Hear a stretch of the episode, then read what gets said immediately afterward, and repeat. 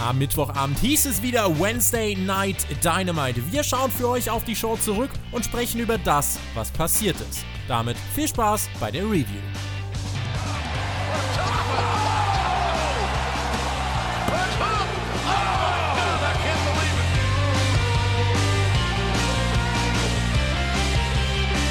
Der bisher größte Einsturz, den haben wir in Sachen Showqualität letzte Woche, ja, soweit wie wir es bisher beurteilen können, erlebt und den haben wir auch in Sachen Zuschauerzahlen erlebt. Eine Viertelmillion ist das Ganze nach unten gerauscht, das Rating von AEW. Insofern wird diese Woche ganz entscheidend sein, denn es war ein stinknormaler Mittwoch, es gab keinen Feiertag, vor dem junge Menschen potenziell feiern gehen konnten. Es gab keine Survivor Series auf dem anderen Sender. Alles war normal. In diesem Sinne, ihr hört die AEW Dynamite Review, Ausgabe 10. Mein Name ist Tobi und alles ist normal, das heißt auch, dass in dieser Woche selbstverständlich mein geschätzter Kollege Alexander Bedranowski, aka Thumbtack Jack, mit an meiner Seite ist. Der Mann, der, wie ich in dieser Woche in einem Interview hören konnte, den Lego-Spot in den Deathmatches geprägt hat.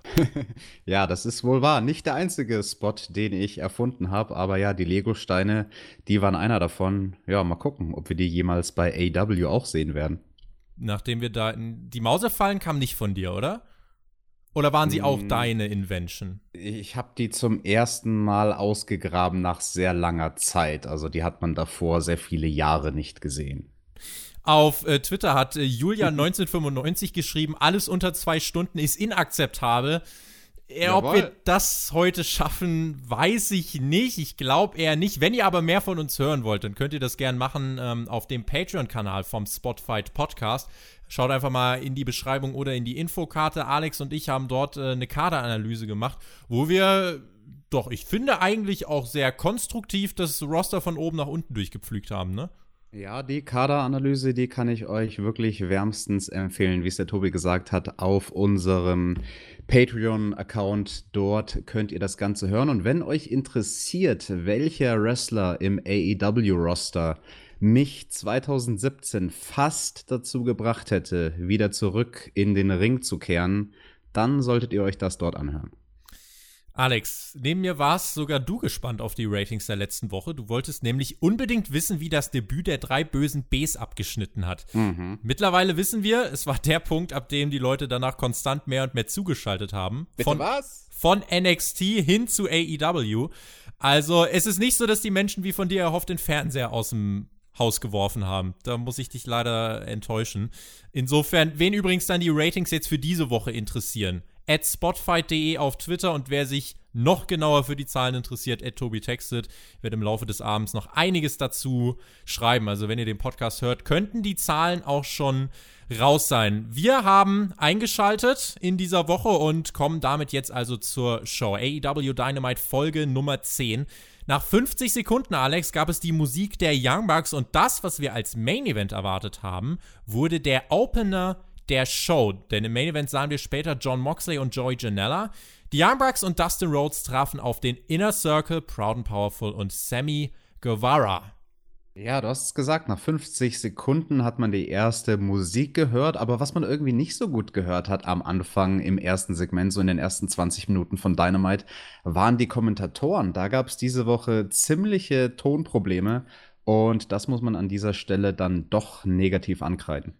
Wir haben auf unserem News-Kanal auch genau darüber in der Ausgabe von heute berichtet.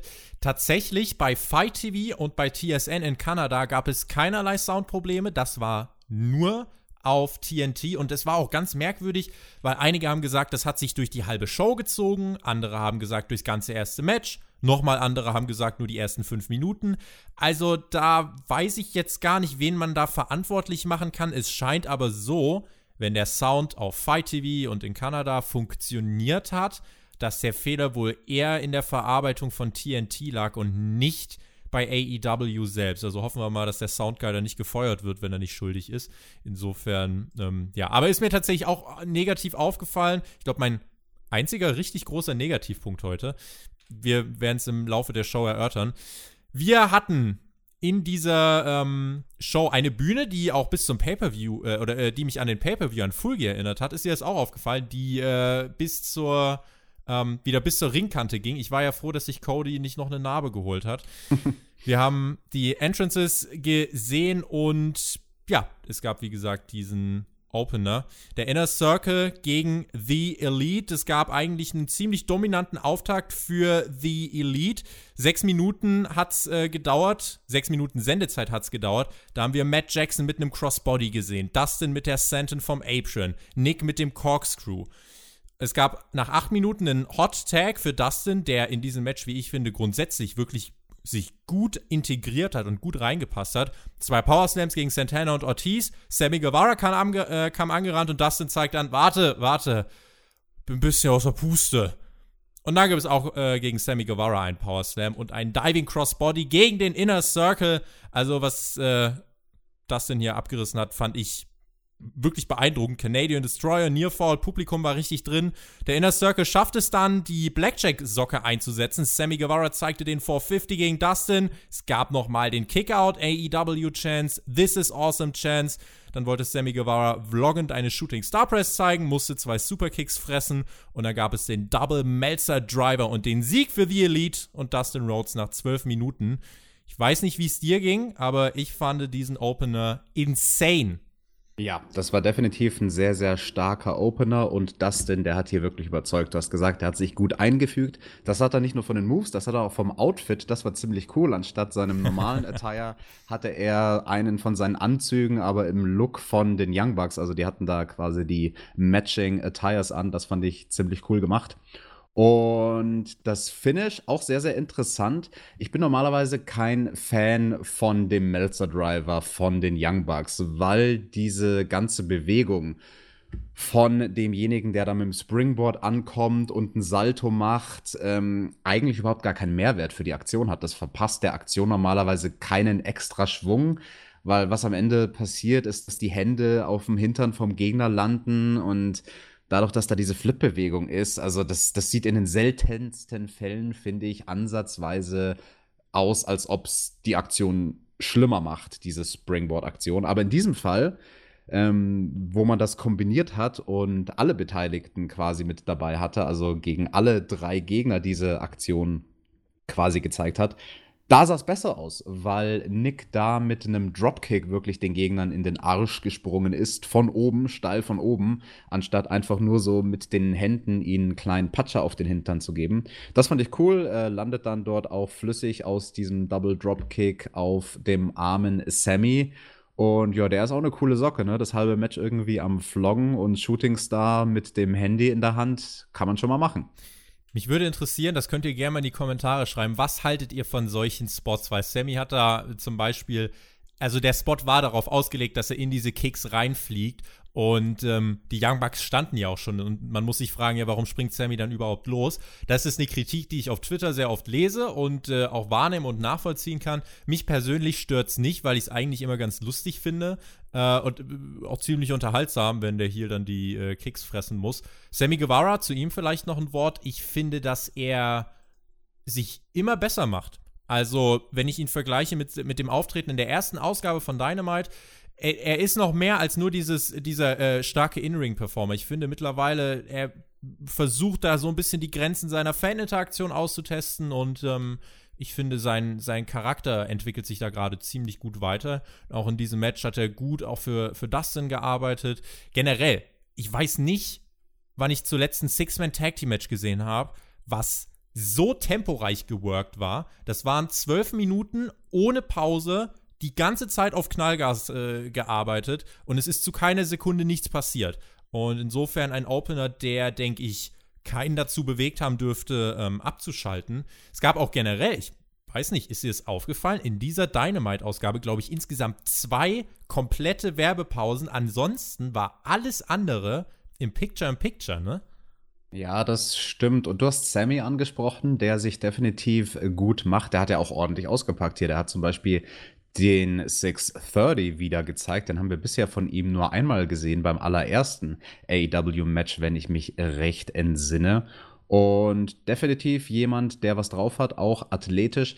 Das Einzige, was mir bei ihm nicht gefällt, und sorry, da muss ich jetzt einmal kurz den Jim Cornette aus mir rauskehren, der Typ ist so unglaublich blass. Also auch so mit den Leuten, mit denen er da zusammen im Ring stand, da fällt es nochmal doppelt und dreifach auf. Ich finde, das ist einfach ein unathletischer Look. Also Bräune, die, die hilft dir einfach ein bisschen, ich sag mal, athletischer und muskulöser auszuschauen. Nicht, dass er jetzt ein Muskelmann wäre oder irgendwas, aber ja, diese, diese Blässe, ähm, die ist für mich ein Turn-off, muss ich sagen. Aber das ist auch dann schon das Einzige, was ich kritisieren kann an diesem Match. Hashtag Sammy Solarium. Und dann wird das was mit der krassen Karriere.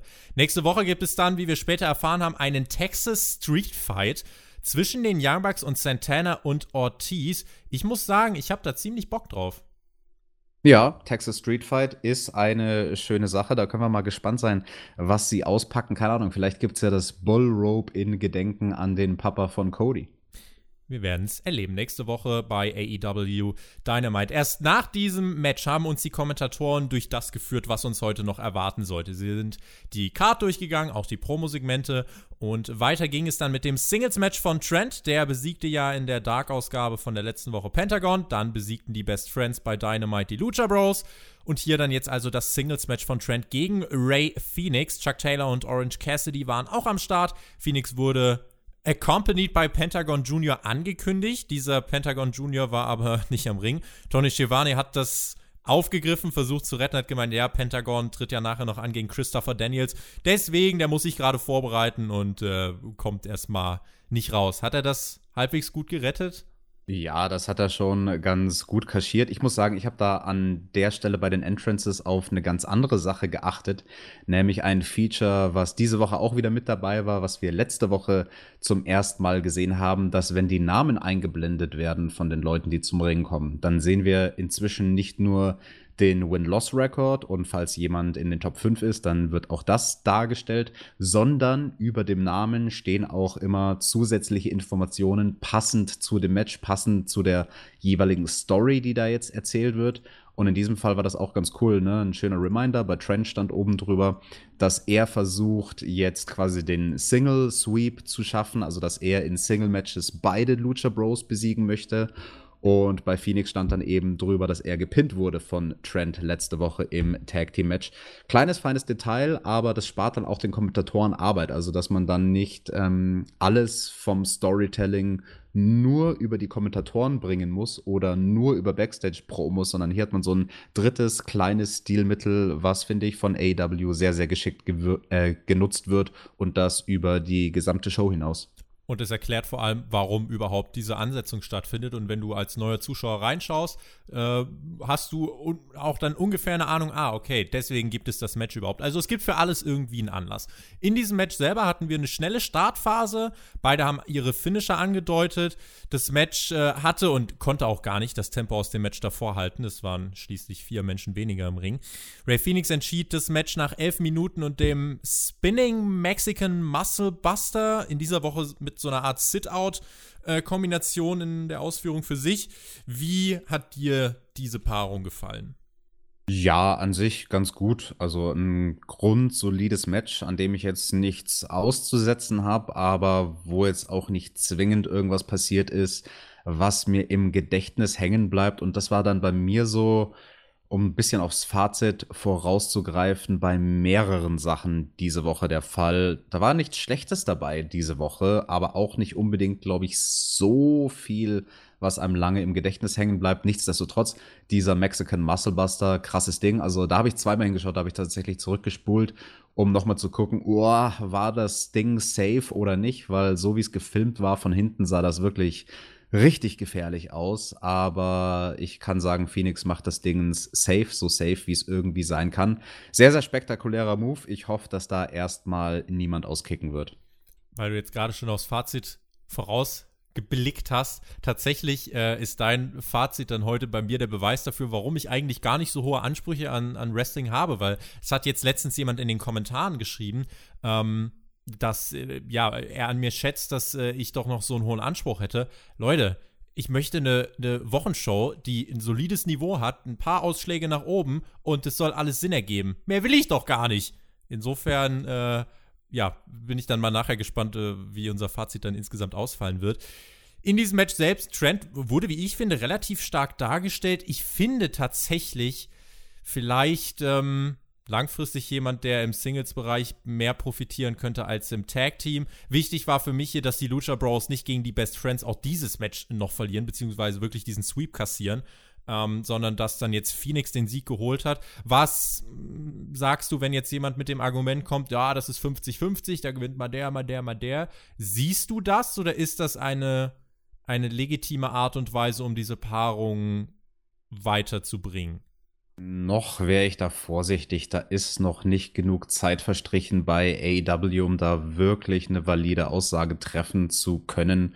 Deswegen da bin ich noch ganz guter Dinge und lass mich gerne vom Besseren überzeugen, dass das kein 50-50 Booking ist, sondern dass man da gezielt einen Plan verfolgt. Und das ist ja das Ding bei AEW. Die haben ihre Shows und Storylines auf lange, lange Zeit im Voraus geschrieben, vielleicht auf ein Jahr. Und die wissen schon, wo sie hinwollen, glaube ich.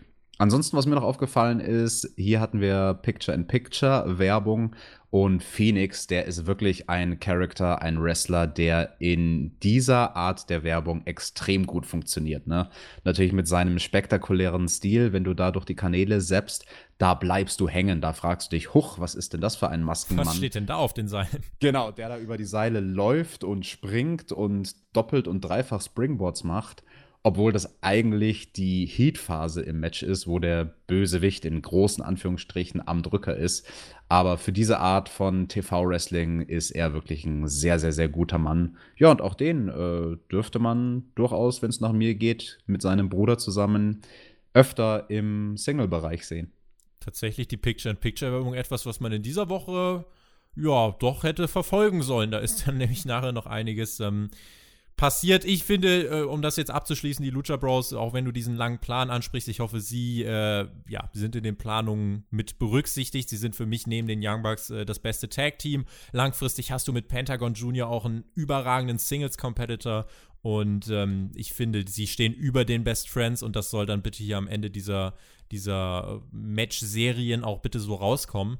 Und äh, dann ist das voll okay gewesen. Es gab ähm, dann, ja, Cody zu sehen, und äh, er kam zu überragenden Reaktionen heraus. Es ist und bleibt wirklich faszinierend, äh, wie er mit den Fans connected. Auch nach den 3B, Alex. Das hat ihm nicht geschadet, zumindest. Äh, interviewt wurde er dann von Tony Schiavone im Ring. Tony sprach das äh, Dreifach-B-Debüt, ich glaube, das bürgert sich jetzt ein bei uns, ähm, sprach das Dreifach-B-Debüt an und meinte, Cody, ich sehe, dass dir mehr durch den Kopf geht. Wahrscheinlich die drei Buchstaben MJF. Cody sprach seine Narbe an und meinte, dass es ein Zeichen seines Failures, seines Fehlschlags war. Er hat das Match bei Full Gear verloren, durch das er nie wieder ein Championship-Match bekommen wird. Letzte Woche wurde er dann von einer unbekannten Fraktion überrannt, lag allein am Boden und die Menschen, die ihm eigentlich in solchen Momenten die Hand reichen, die waren nicht da. Sein Bruder ist beschäftigt mit den Young Bucks und Santana und Ortiz. Seine Frau schneidet wahllos anderen Frauen aus der Women's Division die Haare ab und sein Freund MJF hat ihm bei Full in die Kronjuwelen getreten. Butcher, Blade Bunny, Andy Williams, Pepper Parks und Ellie, wie auch immer ihr euch nennen wollt. Ich kenne euch. Ich habe euch bei Beyond Wrestling etc. gesehen und so schwer ist es doch gar nicht. Ich hätte euch ein Match bei Dynamite gegeben, wenn ihr nur gefragt hättet. Aber ich verstehe euch. Und in der nächsten Woche, ja, dürft ihr dann auch meinen Partner wählen. Und dann sehen wir uns auch im Ring kam dann zu MJF zurück und meinte, weil MJF auf Twitter gepostet hat, er wird nie gegen Cody Rhodes antreten. Er hat eine Liste gemacht mit Menschen, gegen die er nie antreten möchte. Und da stand Cody Rhodes drauf. Und Cody meinte, MJF, ich brauche dieses Match gegen dich. Du hast das Handtuch bei Full Gear geworfen und eine Entscheidung getroffen, die du nicht zu treffen hattest. Ich habe dich aufgenommen, als ich absolut keiner haben wollte, trotz deines Schals, der übrigens fake ist, trotz deines Crossroads, der wohl der hässlichste Crossroads aller Zeiten ist. Und trotz der Tatsache, dass du am Ende des Tages eine Bush League NWO-Version von Chris Jericho bist. Alex, was hat es denn mit Bush-Liga NWO-Version zu tun? Mu muss ich da irgendwas wissen oder kannst du da mehr zu erklären? Nicht wirklich. Das ist an mir vorbeigegangen. Für mich war es viel interessanter, in dieser Promo zu sehen, wie Cody auf Dreifach B eingeht. The Butcher, The Blade, The Bunny. Und er hat es halt in einem Halbsatz geschafft, das overzubringen, was Excalibur letzte Woche in mehreren Minuten während dem kompletten Debüt nicht geschafft hat nämlich uns einfach ein bisschen Background zu geben. Wo kommen die Typen her? Nicht nur ihre Namen, sondern wer sind die denn? Ach, okay, das sind Indie-Wrestler. Die sind schon angetreten bei Beyond und dann wurde sogar Bar-Wrestling erwähnt. Fand ich sehr interessant, weil das ist wirklich Underground. Also, das ist der Underground vom Underground. Ziemlich interessant, dass die erwähnt wurden. Also, Bar-Wrestling, für die, die es nicht kennen, da, da wird halt in Bars gewrestelt, ne? Aber ähm, dann gibt es oft eine offizielle Show im Ring aber den viel interessanteren Teil, für den die Leute eigentlich kommen, da wird der Ring einfach abgebaut und danach in der leeren Bar gerasselt. Komplett ohne Ring, also wirklich Fight Club mäßig. Und ganz interessant, dass man so einen Indie-Kram hier erwähnt. Ja, und mit diesem NWO-Kommentar, um dir den Ball zurückzuspielen, was, was, was, was hat es damit auf sich? Hast ich, du irgendeine Ahnung? Ich kann es dir nicht sagen. Ich weiß auf jeden Fall, dass das Publikum äh, in Gelächter ausgebrochen ist. Und Cody hat dann weitergemacht, meint, MJF, du warst mein Bad Guy. Was muss ich machen, bis du mit mir in den Ring steigst? Hier, guck mal, ich habe einen neuen Truck, nimm meine Autoschlüssel. Und meine Uhr, das ist das teuerste, was ich in meinem Körper habe. Hier, nimm die auch. Oder meine Schuhe. Und äh, Justin Roberts brachte dann noch einen Briefcase in den Ring.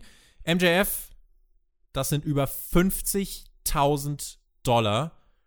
Und wir haben äh, gesehen, dass, also Cody hat dann einen Schein rausgenommen. Das war, äh, den Schein, den er rausgenommen hat, war eine 100-Dollar-Note und die war auch echt.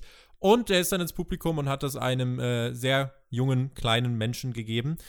Gab Cody Chance, MJF über 50.000 Dollar, die kannst du haben. Name your price, alle warten, ich warte. Let's do this. Und dann war diese Promo vorbei. Und ich muss sagen, Codys Promos sind grundsätzlich wirklich auf einem sehr, sehr hohen Niveau. Und was ich hier am meisten bewundere, wie er es schafft, so viele Dinge mit einmal abzudecken. Ich fand es mhm. zum Beispiel auch super gut und super wichtig, dass er mal eben angesprochen hat, dass seine Frau irgendwelchen anderen gerade die Haare abschneidet. Es ist oh ja. schön, dass man mich als Zuschauer nicht für dumm verkauft und denkt, ja, du fragst eh nicht danach, wenn wir nichts sagen, sondern man greift es auf und äh, damit greift man nicht die Intelligenz des Zuschauers an. Das habe ich aus diesem ähm, aus dieser Promo mitgenommen. Sie war real, sie war logisch, sie war nachvollziehbar und deswegen war sie unterm Strich für mich sehr gut.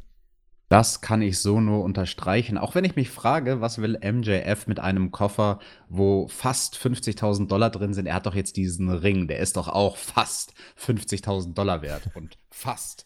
7 Karat. Waren es fast 48.000 oder waren es fast 50.000? Warum habe ich, ich weiß es nicht. Es war fast irgendetwas wert. Aber ja, interessant, was Cody da macht mit den ganzen Dingern, die er auf den Ringboden wirft. Ne? Die teure Uhr, die ihm Tony Khan geschenkt hat. Die guten Schuhe mit der roten Sohle von Louis Vuitton. Ab dem Moment muss ich ja sagen, wo er da diese Schuhe erwähnt und ausgezogen hat und nochmal in den Vordergrund gestellt hat, dass die von Louis Vuitton sind das hat bei mir ein bisschen Heat gezogen. Also das fand ich dann tatsächlich. Der arrogante, ne? Das fand ich tatsächlich ja. arrogant. Also ich muss sagen, noch dazu, ich, ich wohne hier in München und so Schickeria-Damen mit Nase nach oben, die dann mit ihrer Louis Vuitton-Tasche ganz stolz sich auf der Straße präsentieren, die gibt's hier noch und nöcher. Und das sind alles die größten Spasten, wenn ihr mich fragt. Und dadurch, dass ich jetzt weiß, dass äh, Cody Louis Vuitton trägt, ist er für mich auch ein bisschen, obwohl ich ihn mag, ein bisschen ist er zum Spast geworden für mich.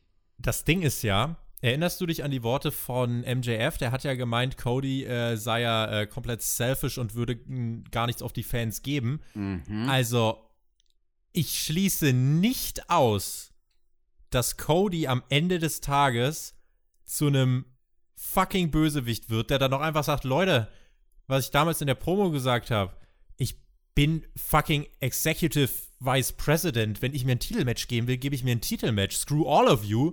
Ich stelle mich in den Titelkampf und ihr könnt nichts dagegen machen. Und du hättest mit Cody halt einen überragenden Heal. Ich traue ihm zu, dass er das richtig gut spielen kann. Und das, ich habe mir das auch gedacht, gut, dass du es ansprichst, es ist ja schon so ein bisschen, stellt sich dahin und wirft seine ganzen teuren Sachen in den Ring, die 50.000 wahrscheinlich auch von ihm.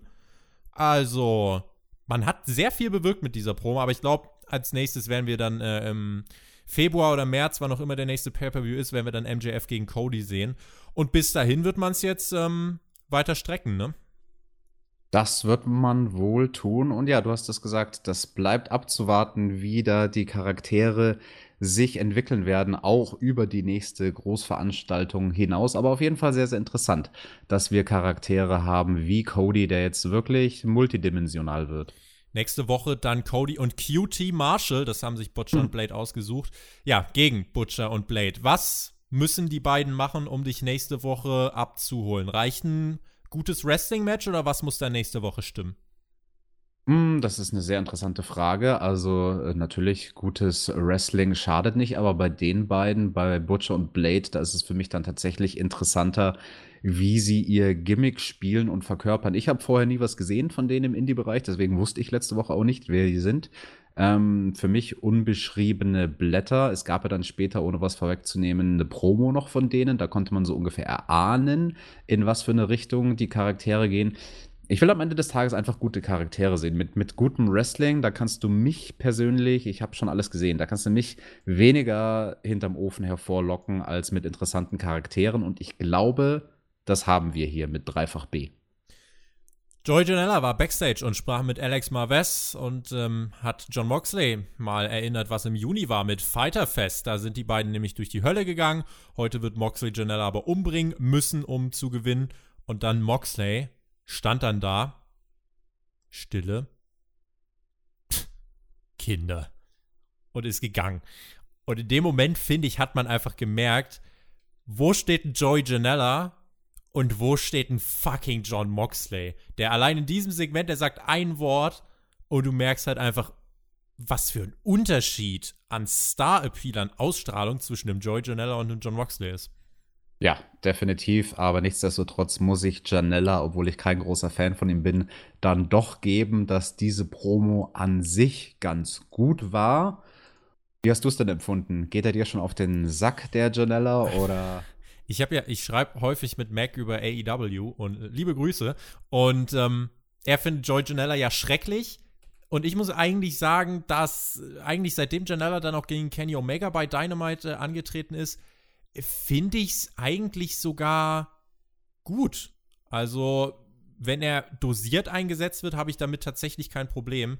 Und insofern ist das voll in Ordnung, wenn das jetzt wirklich bei diesen begrenzten Einsätzen bleibt und nicht äh, ja, ausgedehnt wird. Und jetzt in dieser Woche für so einen Spot im Main Event gegen John Moxley äh, ist Janella, finde ich, eine gute Wahl. Ja, da kommen wir dann nachher in der Show noch dazu. Aber jetzt an dieser Stelle ging es ja auch sehr, sehr, sehr interessant weiter im Programm. Wir hatten nämlich danach ein Videopaket zur Dark Order. Ein Mensch hat sich dort im Internet, es gibt tatsächlich diese Internetseite, hat dort sich den Hass von der Seele geschrieben und in die Tasten geklimpert. Man könnte meinen, es war YouTube, aber es war die Seite der Dark Order. Er hasst jeden und will sich rächen. Und dann saß er im Wald, bei, so in, in, der Mitte eines Kreises, wo Fackeln drumherum aufgestellt waren. Das war eine Art Ritual der Dark Order. Die Minions waren am Rand verteilt.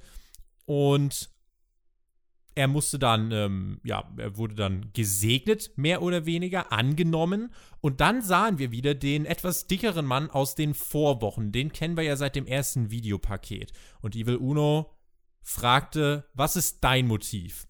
Und der dicke Mann meinte, ich, ich will doch nur Freunde. Stu Grayson guckt ihn komisch an und hat ihn zu Boden getreten und dann die Creeper so Walking Dead Zombie-mäßig haben die sich auf ihn gestürzt, wahrscheinlich beim lebenden Leib gegessen und verspeist. Ähm, ja, Alex. Also, ich weiß nicht, in dieser Woche weiß ich nicht, ob es too much war oder ob es gut war. Ja, da bin ich auch noch ein bisschen unschlüssig. Lass uns drüber reden. Also erstmal ein kleiner Fun fact, weil diese Website, die gibt es ja wirklich, wie du gesagt hast, und da kann man dann tatsächlich eine Nachricht an die Dark Order schicken. Hast du? Hab ich nicht, aber von demjenigen, der diese Vignette gemacht hat, der da Regie geführt hat, mein guter Freund Matt drüben in den USA, der hat mir gesagt, dass man nicht glauben würde, wie viele ernst gemeinte, wirklich, wie viele ernst gemeinte Nachrichten auf dieser Dark Order Seite eingetrudelt sind, wo die letzte Woche Leute wirklich in erschreckendem Maße ihr Herz ausgeschüttet haben. Das finde ich super interessant. Krass. Weil das ja eigentlich doch so offensichtlich eine Storyline ist und Also weißt du, was ich meine? Und ja, nichts, ja, klar, was weiß, was du meinst, ja. Was, was nicht zu verwechseln wäre mit, mit einer echten Sekte oder, oder, oder was auch immer. Und dass da tatsächlich irgendwie viele Leute im Publikum sind und die da dutzendeweise richtig lange Briefe bekommen haben, das ist schon, äh, das macht mir ein bisschen Angst, muss ich sagen. Also ganz im Ernst, das finde ich ziemlich erschreckend. Was mir dann nicht so Angst gemacht hat, ist das Ende dieser Vignette gewesen, wo wir eben die Creeper sehen, die diesen dicken Mann zu Boden, also er war ja schon am Boden, er wurde ja schon von Stu Grayson zu Boden getreten und die dann so auf ihn drauf crawlen und alles. Ab da fand ich's, ich will nicht sagen lächerlich, das wäre zu viel gesagt. Aber, genau aber genau das war der Punkt, wo ich dann auch dachte, es ist too much. Ich glaube, da das war die. Da war es ja. für mich nicht glaubwürdig, weil also ich, ich, ich, glaube schon, dass man da implizieren wollte, oh, dem geht's jetzt übelst an den Kragen. Ich würde sogar vermuten, dass man es absichtlich frei interpretierbar gelassen hat, also dass man da auch rein dichten könnte, oh, ich glaube, die Creeper haben den jetzt umgebracht, den armen, netten, dicken Mann. So sah es aus. Aber die Bewegungen von ihnen, wenn man genau hingeschaut hat, die waren halt sehr, sehr lasch und unglaubwürdig. Also am Ende des Tages haben sie eigentlich nur die Hände auf ihn draufgelegt und, und keine von den Berührungen sah jetzt wirklich in irgendeiner Art und Weise bedrohlich aus. Also ich weiß nicht, war das nur mein Eindruck oder wie hast du das empfunden? Ich würde mich da genau anschließen. Und äh, wie gesagt, ich glaube, dass das so der Punkt war, ab dem ich gesagt habe, irgendwie irgendwie ist das vielleicht ein bisschen zu viel. Also das war ein bisschen over the top und war dann eben auch in der Umsetzung so ein bisschen. Ich fand es eher under the top.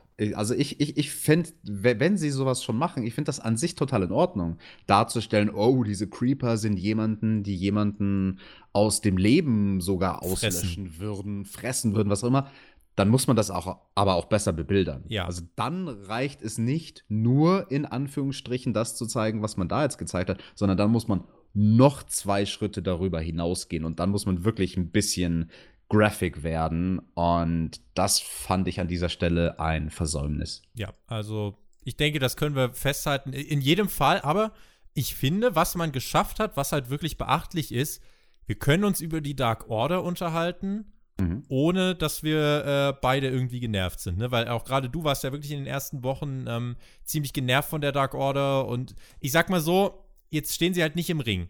Und so lang ist es wahrscheinlich auch für dich noch in Ordnung, wenn sie dann wieder ein Match bestreiten. Äh, ja, gibt es überhaupt eine Möglichkeit, wie man das dann nochmal aufwerten könnte? Sie müssten ja auch ihr, ihr Auftreten im Ring komplett überarbeiten, ne? Ja, also ein ganz random Vergleich, der mir gerade kommt, aus den 90ern, 1998, da hatten wir die Brood oder sogar 1997, glaube ich schon, ich mit sogar. Edge, Christian und Gangrel, die ja auch so ganz, ganz grob in so eine Richtung gegangen sind. Natürlich, die waren Vampire, aber du weißt, was ich meine. Die sind auch in ja, so eine genau. düstere Richtung. Die sind, doch, die sind doch auch aus der Bühne hochgefahren. Genau, die sind aus der Bühne hochgefahren. Feuer.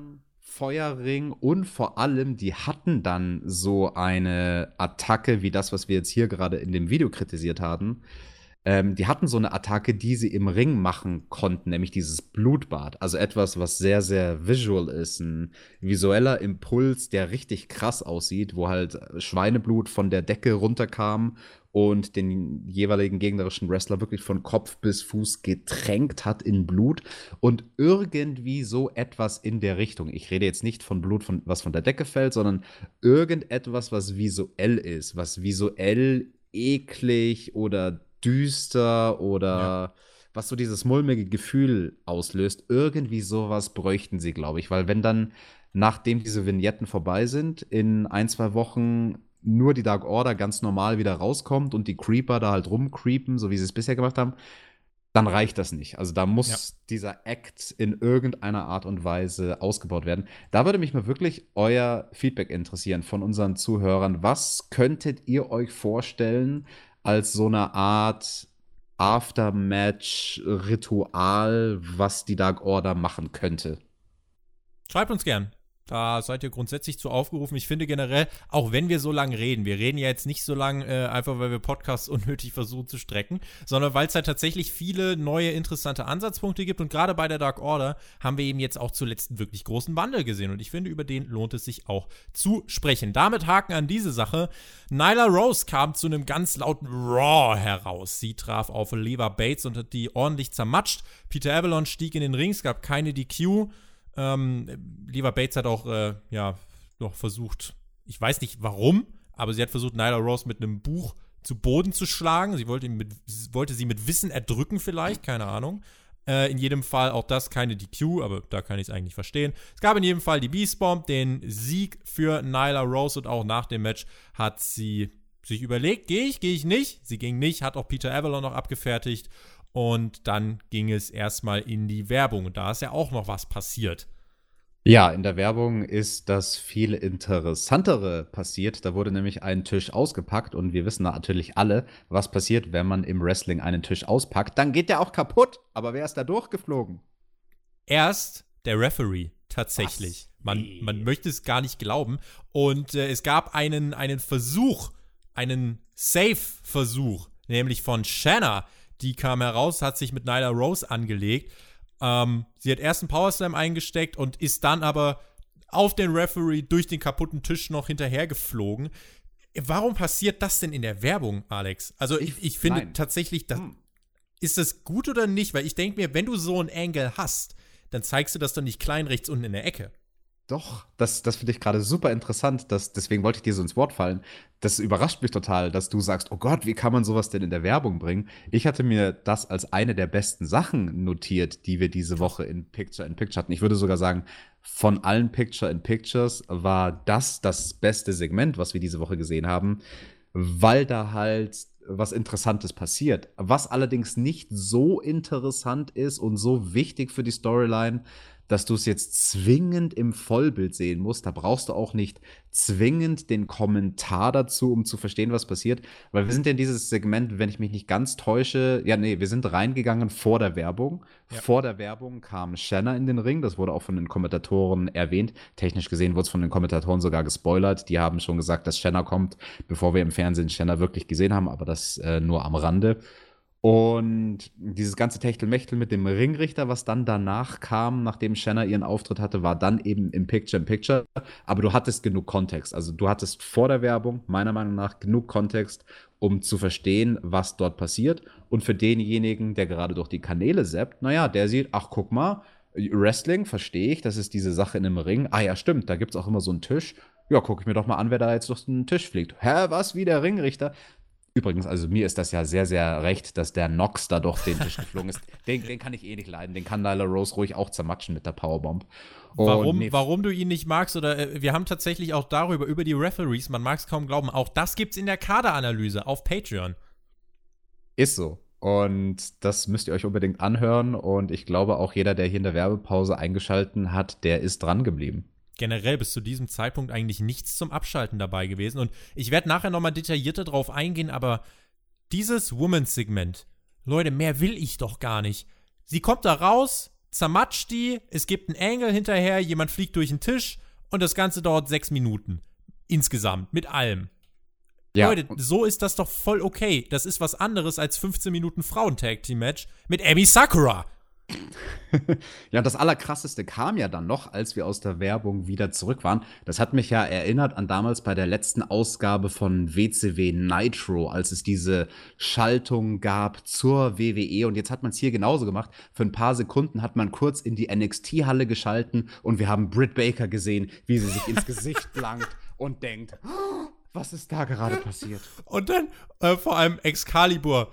This is Adam Cole's girlfriend tatsächlich genauso aufgegriffen und parodiert wie bei Wargames. Ich habe herzhaft gelacht tatsächlich. Das war, da, ey, wenn das die Attacken sind, äh, Attacken in An- und Abführung, äh, die man, die man äh, schießt, ist das voll okay tatsächlich. Ey, ich fand's lustig.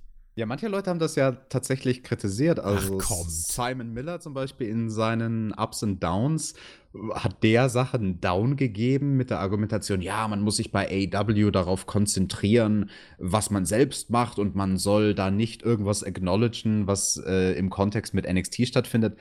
Finde ich totalen Bullshit. Ich fand das absolut lustig. Also für denjenigen, der es versteht, weil er NXT gesehen hat, ist es ein netter Lacher und daran ist doch überhaupt gar nichts falsch.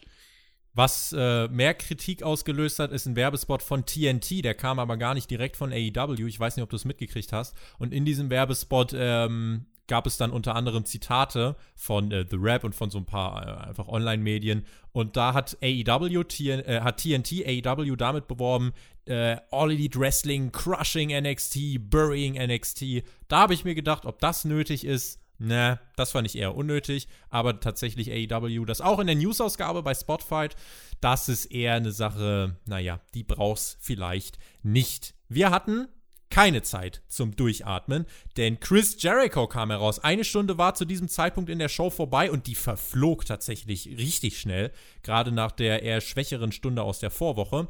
Chris Jericho meinte, er hat viel zu sagen über viele Menschen und Le Champion war in Champaign, Illinois. Äh, aber die Leute im Publikum sollen nicht so aufgeregt werden. In Champaign hat nämlich noch keiner was aus sich gemacht. Eigentlich kommen sogar ziemlich viele Loser aus Champaign. Die Fans chanteten Tony Khan und Jericho meinte, Wer ist Tony? Ließ sich dann eine Flasche von. Von was geben? A little bit of the bubbly. Uh. Und äh, Jake Hager hat ihm die Flasche gegeben. In Amerika wurden vom besten Bubbly, wenn du jetzt gerade das mit der Dark Order ansprichst, das AEW-Publikum ist sehr interaktiv. Es wurden 12.000 Flaschen Bubbly verkauft, Alex. Junge, und keine einzige davon nach Deutschland. Das ist eine Schande. Das ist eigentlich wirklich eine Schande. Wobei, tatsächlich, äh, wir haben das in der letzten Woche schon gehabt, wenn du mir einen schenken würdest, ähm, er ging im nächsten Jahr an dich zurück. Vielleicht behalte ich ihn noch als Andenken. Habe ich überhaupt, habe ich überhaupt eine Flasche Alkohol hier? Doch, ich glaube, ich habe eine Flasche Sekt in meinem Haus. Falls mal hier irgendwie, äh, keine Ahnung, Rohrbruch und ich muss den Hausmeister was fragen, dann kriegt er Alkohol als Dankeschön. Aber ansonsten, wenn ihr Alkohol bei mir in der Wohnung sucht, ihr werdet nicht fündig werden.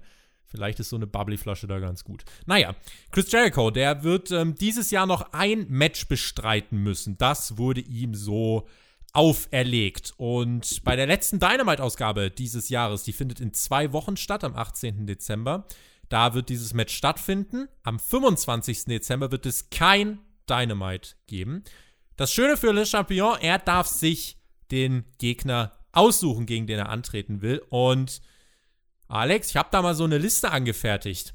Und er sprach, äh, Chris Jericho sprach äh, nur das Wort List aus. Das Publikum ist ausgerastet und Jericho meinte, Leute, seriously? Kommt mal aus 2016 wieder raus. Das hier ist außerdem nicht die Liste, es ist The Lexicon of Le Champion.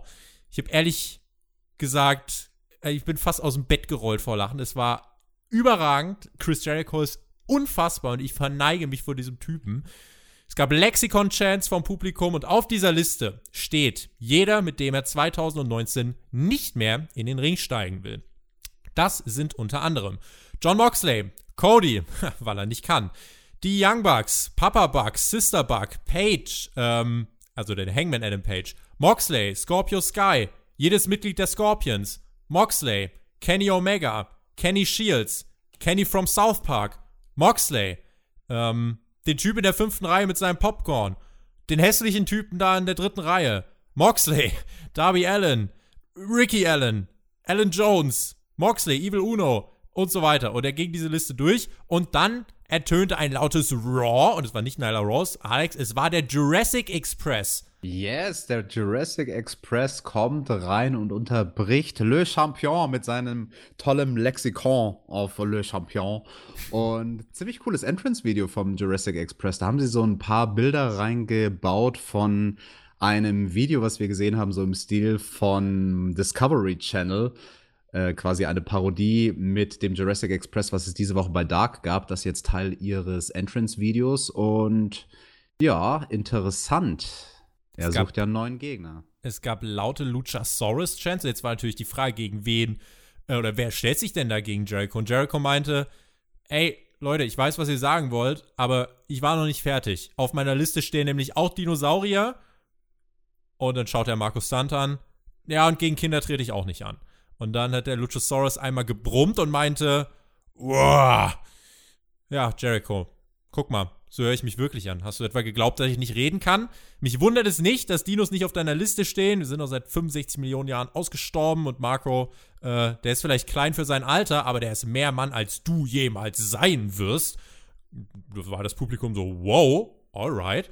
Generell, dass der Luchasaurus angefangen hat zu reden. Was war dein Eindruck? Bist du zusammengezuckt oder fandest du es gut?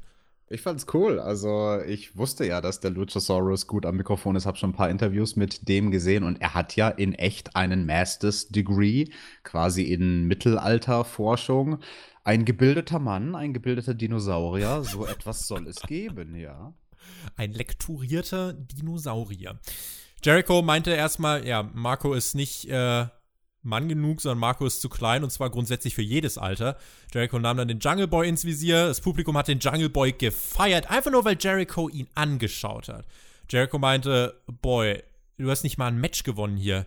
Jack Perry, The Golden Child, weißt du was? Ich glaube, du bist ein Stück Scheiße. Und du könntest keine 10 Minuten mit mir aushalten. Verstehst du das, stummer Junge? Dann der Jungle Boy riss dann das Mikrofon von Jericho weg und die, das Publikum, du hast es so richtig gemerkt, so, so ein bisschen eingeatmet und Luft angehalten. Und dann meinte der Jungle Boy, ich weiß, dass ich 10 Minuten mit dir aushalte, Chris. Es gab dann eine Ohrfeige und ein Brawl, der ausbrach. Der Jurassic Express vertrieb Jericho und Jake Hager. Jericho nahm wieder die Ringside auseinander, hat wieder Rage bekommen und meinte, na, du hast noch gar nichts gesehen, Jungle Boy. Wir sehen uns am 18. Dezember. Alex, in diesem Segment war der Jungle Boy over am Ende. Das war er wohl, Chris Jericho, dass der ein Gott am Mikrofon ist, vor allem im Jahre 2019. Das brauchen wir, glaube ich, niemandem mehr sagen. Und ich finde, das war sehr, sehr geschickt strukturiert, dieses Segment. Also da hat jeder vom Jurassic Express profitiert und die haben sich nicht gegenseitig kannibalisiert. Also ich meine jetzt nicht im wortwörtlichen Sinne, weil Luchasaurus irgendjemand im Kopf abbeißt, sondern ich meine in dem Sinne, dass sie sich nicht ihre Overness irgendwie geklaut haben. Alle durften mal over sein aber der Reihe nach. Erst der Luchasaurus, dann Markus Stunt und dann eben zum Schluss am oversten mit der größten Publikumsreaktion der Jungle Boy. Das hat man sehr, sehr geschickt angestellt. Jeder von ihnen sah gut aus. Das macht Bock auf mehr. Es ist eine Paarung, an die, glaube ich, niemand wirklich gedacht hätte. Chris Jericho gegen Jungle Boy, das ist sehr, sehr interessant. Ich bin total intrigued. Ich kann es kaum abwarten, in zwei Wochen dieses Match zu sehen. Und ganz ehrlich, ich würde da nichts ausschließen. Also klar wäre es ein riesen Upset. Ich würde nicht ausschließen, dass Jungle Boy in zwei Wochen Le Champion ist. Ich hab. Es ist kein Titelmatch. Das sollten wir dazu sagen. Es ist Damn kein it. Titelmatch. Weil das haben viele kritisiert. Warum kriegt er ein Titelmatch? Es ist kein Titelmatch. Jericho meinte, er ist doch dazu verpflichtet, ein Match bei Dynamite zu bestreiten in diesem Jahr, aber kein Titelmatch. Und das bringt mich dazu, setz erstmal zwischen denen ein Match an mit 10 Minuten Zeitlimit. Und der Jungle Boy besteht. Dann kannst du ein Singles-Match ansetzen. Kannst den Jungle Boy gewinnen lassen. Und dann setzt du das Titelmatch an und Jericho setzt sich durch. Dann hast du das, dann kannst du allein diese Paarung äh, für, also es geht ja ganz offensichtlich in die Richtung Moxley gegen Jericho, das haben wir auch in dem Segment gemerkt. Und wenn du das noch ein bisschen rauszögern willst, sind immer noch zwei, drei Monate Zeit, dann bring so eine kleine Matchserie gegen Jungle Boy. Der ist jetzt in diesem Segment schon super over. AEW ist sowieso gerade darauf bedacht, neue Leute beim Publikum overzubringen. Das hat hier in diesem Segment schon richtig, richtig gut funktioniert. Dicker, dicker Pluspunkt. Und wenn du das jetzt geschickt, ma äh, geschickt machst und nicht einfach nur ein Match und dann war's das, ich finde, du kannst das hier strecken und kannst den Jungle Boy über mehrere Wochen profitieren lassen. Insofern finde ich, gibt es hier viele interessante Ansätze und auch das Segment selber. Es war einfach verdammt unterhaltsam. Es war einfach verdammt unterhaltsam. Ich wiederhole mich nochmal. Chris Jericho ist für mich in seiner Prime. Das ist der beste Chris Jericho, den ich jemals gesehen habe. Definitiv. Und es gibt ja noch so eine zweite Ansetzung, mit der man da jetzt auch schon seit einer Weile spielt, die da so im Hintergrund mitläuft, mhm. äh, nämlich der Luchasaurus gegen Jack Hager. Das könnten wir wahrscheinlich in naher Zukunft auch sehen. Da haben wir auch schon bei Dark so einen kleinen Vorgeschmack darauf bekommen. Jake Hager ja bisher noch nicht im Ring gestanden. Bei Dark selber stand der Jurassic Express ja auch im Main Event. Die sind dort angetreten gegen Proud and Powerful, wenn ich es richtig auf dem Zettel habe, ne? Genau, das war ein äh, schönes Match. 14 Minuten lang hat es gedauert. Dann haben Santana und Ortiz den Jurassic Express platt gemacht bei AEW Dark. Da gab es noch ein Techtelmechtel. Da wurde dann das Six-Man-Tag-Team-Match, was wir diese Woche bei Dynamite im Opener gesehen haben, aufgebaut. Dustin kam raus, die Young Bucks kamen raus und die Babyfaces standen dann am Ende. Ansonsten, was hatten wir noch bei Dark? Wenn ihr keine große Zeit habt, irgendwas anzugucken von Dark, dann schaut euch zumindest das zweiminütige Video an, was wir vor diesem Main Event gesehen haben ein Video zum Jurassic Express im Stil vom Discovery Channel mit einem britischen Sprecher, der uns zeigt, oh, das hier ist der Jungle Boy und dann sieht man ihn halt an irgendeinem Fluss wie er ungekonnten Stock ins Wasser wirft und der Sprecher erzählt irgendwas von wegen, er ist ein geborener Jäger und er muss auch ganz vorsichtig sein auf den Luchasaurus, denn Gefahren lauern hinter jeder Ecke. Und dann sieht man den Luchasaurus, wie er sich irgendwelche Blätter in den Mund stopft und dann ist natürlich auch der kleine Naughty Markus Stunt noch mit dabei. Das ist ein sehr, sehr, sehr schönes Video, was man hier inszeniert hat. Wie gesagt, das könnt ihr euch bei Dark anschauen. Ansonsten gab es noch zwei weitere Matches dort. Wir hatten Jimmy Havoc gegen Brandon Cutler. Havoc konnte sich da auch durchsetzen, hat sich dann aber nach dem Match nicht wirklich beherrschen können, hat zur Staple Gun gegriffen und da wird jetzt so eine Storyline aufgebaut, nachdem Jimmy Havoc ja auch schon bei der Battle Royal ja, jeden mal attackiert hat zertackert. mit der Staple Gun. Jeden hat er zertackert. Das kostet ihn jetzt, das kostet ihn richtig. Da kriegt er Strafen dafür jedes Mal, wenn er das macht, von 10.000 Dollar. Ist ihm aber ziemlich egal, weil nach diesem Match hat man ihn backstage gesehen. Da hat er dann den nächsten 10.000 Dollar Check schon mal an die Wand getackert. äh, im Sinne von, ja, hier, hier ist schon mal der nächste, ich werde mich eh nicht beherrschen, das Geld scheint ihm egal zu sein. Der gute Jimmy, der scheint ja ordentlich zu verdienen dabei AEW, wenn er sich das leisten kann. Ja, nimm ihm doch mal seine Staple Gun weg. Das, das, das, sollte ich mal machen. Vielleicht sollte ich ihm stattdessen irgendwie eine Spritze in die Hand stecken. Ich weiß es Ach. nicht. Aber dann, dann, dann gibt es wahrscheinlich 20.000 Dollar Strafe. Und ansonsten Ach. hatten wir noch Sean Spears gegen Sonny Kiss. Ja, Sean Spears hat Sonny weggehauen. Und damit wieder zurück zu Dynamite. Dynamite ging weiter mit Women's Action. Women's oh Action, soll ich sagen. Ich habe ja in der letzten Woche ziemlich geraged. Auch wegen Amy Sakura. Aber das nur am Rande. Letzte Woche gab es ja äh, ein Tag Team Match, da standen ja Hikaru Shida und Chris Statlander in einem Team im Ring. In dieser Woche traten sie gegeneinander an. Es gab einen Rückblick auf äh, das, was Nyla Rose übrigens noch ähm, abgerissen hat. Wir wussten dann auch, dass Nyla Rose, äh, by the way, suspendiert ist. Wir sahen, äh, genau, dieses Match ähm, zwischen Chris Statlander und Hikaru Shida. Und ich habe vorhin schon gesagt, Leute, das ist doch das, was ihr mit der Women's Division machen sollt. Mehr will ich gar nicht bei Nyla Rose. Ich würde genau dasselbe zu diesem Match hier sagen. Wie meinst du das genau? Ich würde auch hier sagen, genau das will ich bei der Women's Division sehen. Weil dieses Match, ich muss sagen, ich bin, glaube ich, mit sehr niedrigen Erwartungen herangegangen. Und es hat meine Erwartung komplett übertroffen. Ich fand, das war ein richtig gutes Women's Match. Es hat Spaß gemacht zuzuschauen. Ich finde, Chris Statlander ist im Ring. Sie ist auch grün.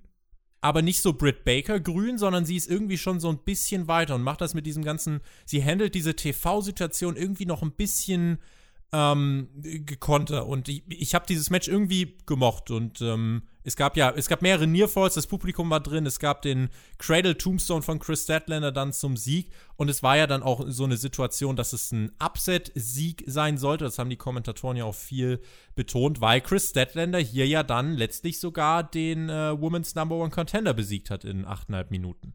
Ja, obwohl sie grün ist, wie du gesagt hast. Äh, Tobi, weißt du denn, warum Chris Statlander grün ist? Weil sie ist ein Alien. Verstehst du? Grün, so wie ein Marsmännchen. Ne? ein Alien. Verstehst du? Ich. Baby Yoda ist auch grün, glaube ich. Ja, also ich weiß nicht so ganz, was ich von diesem äh, Gimmick halten soll. Bei den letzten beiden Matches, die wir von ihr gesehen haben, von Statlander, da wurde das noch gar nicht so in den Fokus gerückt. Hier jetzt schon deutlich mehr. Sie hat auch so dieses Entrance-Video mit irgendwelchen Universum-Sachen und hat ja auch am Körper so ein paar weltalte Tattoos und dieses, nicht Facepaint, aber so diese leichte Gesichtsbemalung, die so ein bisschen an Avatar erinnert. Und ich weiß nicht genau, was, was, was das ist. Sie ist so eine Art Alien. Es naja, passt okay. auch überhaupt nicht zusammen. Es ist mir eigentlich auch egal. Ja, es ist irgendwie ein bisschen weird. Ähm, aber sie hatte diesen einen Spot am Anfang, den fand ich schön, wie sie Hikaru Shida so einen Boop mit dem Finger auf die Stirn gegeben Und vorher hat. fünf Räder schlägt oder so.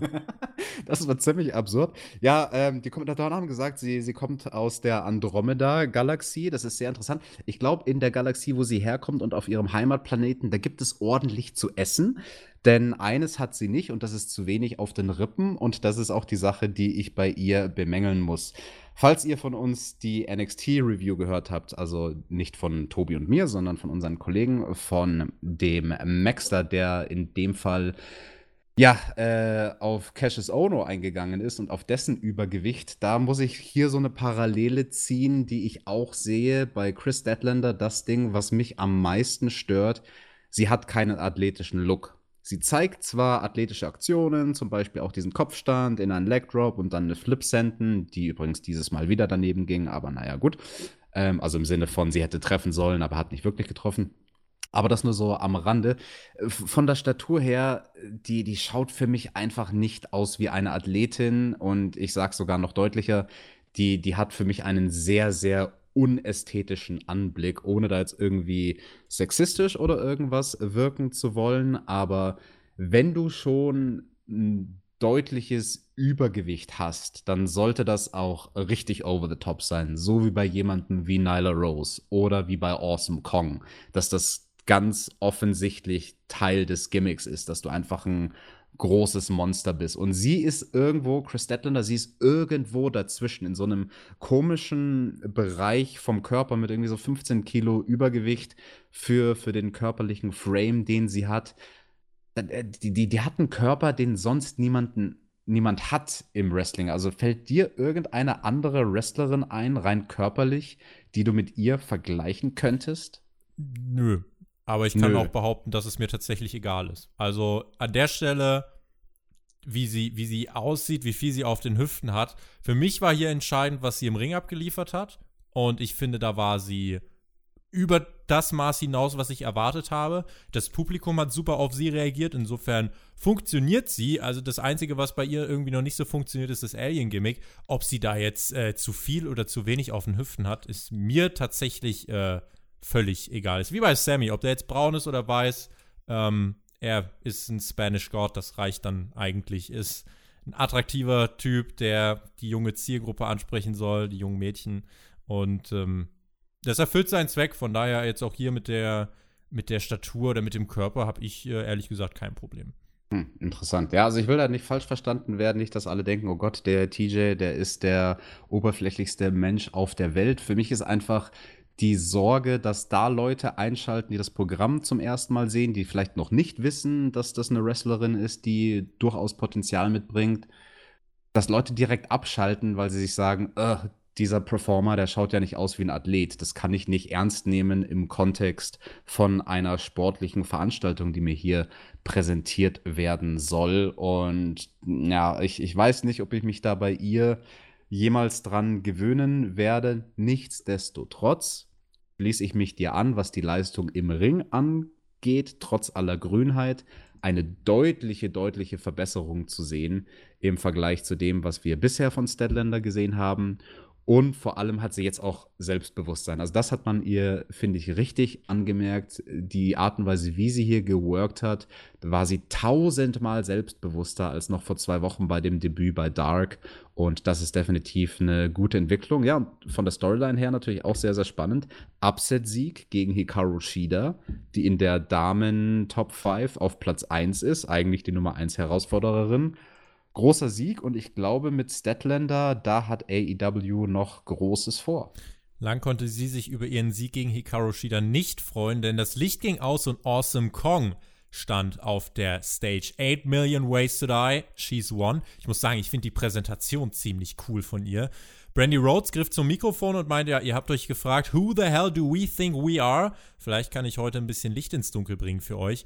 Im Ring stand immer noch Chris Statlander, Hikaru Shida lag da auch noch so hinten in der Ecke rum und Brandy meinte, Awesome Kong und ich, wir erledigen die Drecksarbeit. Wir machen die Arbeit, die keiner machen will. Und Chris, ich hatte eigentlich heute kein Business mit dir geplant und ja, jetzt stehst du hier in unserem Ring und äh, stehst damit right in my business. Aber machen wir daraus doch eine Möglichkeit für dich. Familien sind doch darauf ausgelegt zu wachsen. Wir sind das Nightmare Collective. Wir bringen dich nach oben. Mit uns hast du ein Zuhause. Pledge yourself to us right now. Aus dem Publikum hat dann eine Dame geschrien, I pledge, I pledge. Und die wurde dann von der Security äh, über die Absperrung oder durch die Absperrung gelassen, ging in den Ring, kniete sich hin und ließ sich dann die Haare abschneiden. Und das Nightmare Collective, Brandy Rhodes und Awesome Kong, die waren dann zufrieden, haben eine neue, haben ein bisschen neues Haar in ihrer Sammlung. Ich finde, hier hat man, und deswegen werde ich gleich nochmal das ausdrücklich loben, sehr viel miteinander verwoben. Es wird was erzählt in der Women's Division. Der Kritikpunkt, den ich aber habe, da bin ich gespannt, wie du siehst, äh, wie du das siehst. Das ist jetzt irgendwie die dritte Sekte, die wir haben. Kann das sein? Mhm, das ist definitiv ein Kritikpunkt, der mir auch aufgefallen ist, ganz speziell diese Woche. Wir haben Dreifach B, wir haben dieses Nightmare Collective rund Order. um Brandy und wir haben eben die Dark Order. Das bleibt abzuwarten. Ich kann mir sehr gut vorstellen, dass AEW das jetzt einfach mal laufen lässt und guckt, was davon am besten funktioniert und mindestens eine, vielleicht sogar zwei von den anderen Gruppierungen dann in nicht allzu ferner Zukunft streicht. Man könnte die natürlich auch miteinander verknüpfen in irgendeiner Form und so eine riesige Supergruppierung machen. Ich glaube nicht, dass das die Richtung ist, in die man geht. Ich glaube, dass bei den Damen hält man dann doch separiert von den anderen beiden Factions. Und davon abgesehen hat mich dieses Segment, also alles, was nach dem Match passiert ist, überhaupt nicht abgeholt. Das ist eigentlich eine Untertreibung. Ich fand das ziemlich schlecht. Ich denke, so ging es auch dem Publikum in der Halle. Also da hat man in den Reihen sehr, sehr viele, nicht zwingend ratlose Gesichter gesehen, aber einfach Gesichter, denen das egal war und die da nicht investiert waren in diese Storyline. Und vor allem Brandy am Mikrofon. Mhm. Also, das ist eloquent, ja. wie sie da spricht und alles, aber ich nehme ihr nichts ab. Ich nehme ihr keines der Worte, die sie da spricht, ab. Und ich glaube, das liegt schlichtweg daran, dass dieser Charakter, den sie da spielt, zu weit von dem entfernt ist, was sie im echten Leben ist. Das also ist zum Beispiel der Unterschied bei Cody. Cody genau. ist so ziemlich real und alles, was er sagt, ist nicht zwingend Charakter, das ist einfach er. Und das ist glaubwürdig. Und bei ihr, ich finde, bei ihr hast du richtig gemerkt, es gab ein Skript. So, und mhm. das Skript, da gab es diese Catchphrase, die hat sie auswendig gelernt. Und ich finde, das war hier ganz deutlich. In der Show, wo Chris Jericho und Cody äh, einfach mal so frei weg äh, Promos halten, die einfach überragend sind, hast du dann halt Brandy. Bei ihr fällt es auf, wenn Zeilen im Voraus wirklich eins zu eins mhm. abgelesen werden dann. Absolut. Und man sagt das ja immer im Wrestling, die besten Charaktere, das sind diejenigen, die sich sehr stark an dem orientieren, was die Person im echten Leben ist.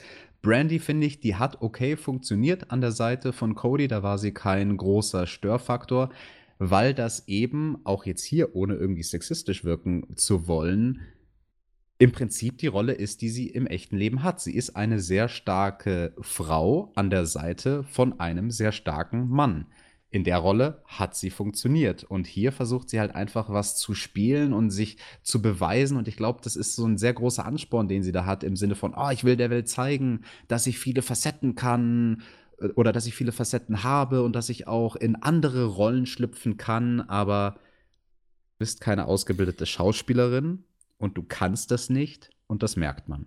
Die ähm, Dame, der die Haare abgeschnitten wurden, ihr Name ist Melanie Cruz. Sie ist eine Wrestlerin aus Chicago und sie steht auch jetzt offiziell unter Vertrag bei All Elite Wrestling. Also wir werden sie höchstwahrscheinlich wiedersehen. Ich bin aber trotzdem der Meinung, also ich gebe dir recht, dieses Segment wirkte irgendwie antiklimatisch und äh, aus einem neutralen Blickpunkt kann ich das voll nachvollziehen und äh, es hat halt auch beim Publikum, es hat nicht Klick gemacht. Und das hat man hier ganz deutlich gemerkt. Insofern kann ich die Kritik hier nachvollziehen. Aus einem subjektiven Blickwinkel heraus, persönliche Meinung, ich bin froh gewesen, dass man mit der Women's Division das gemacht hat, was ich mir viel eher wünschen würde.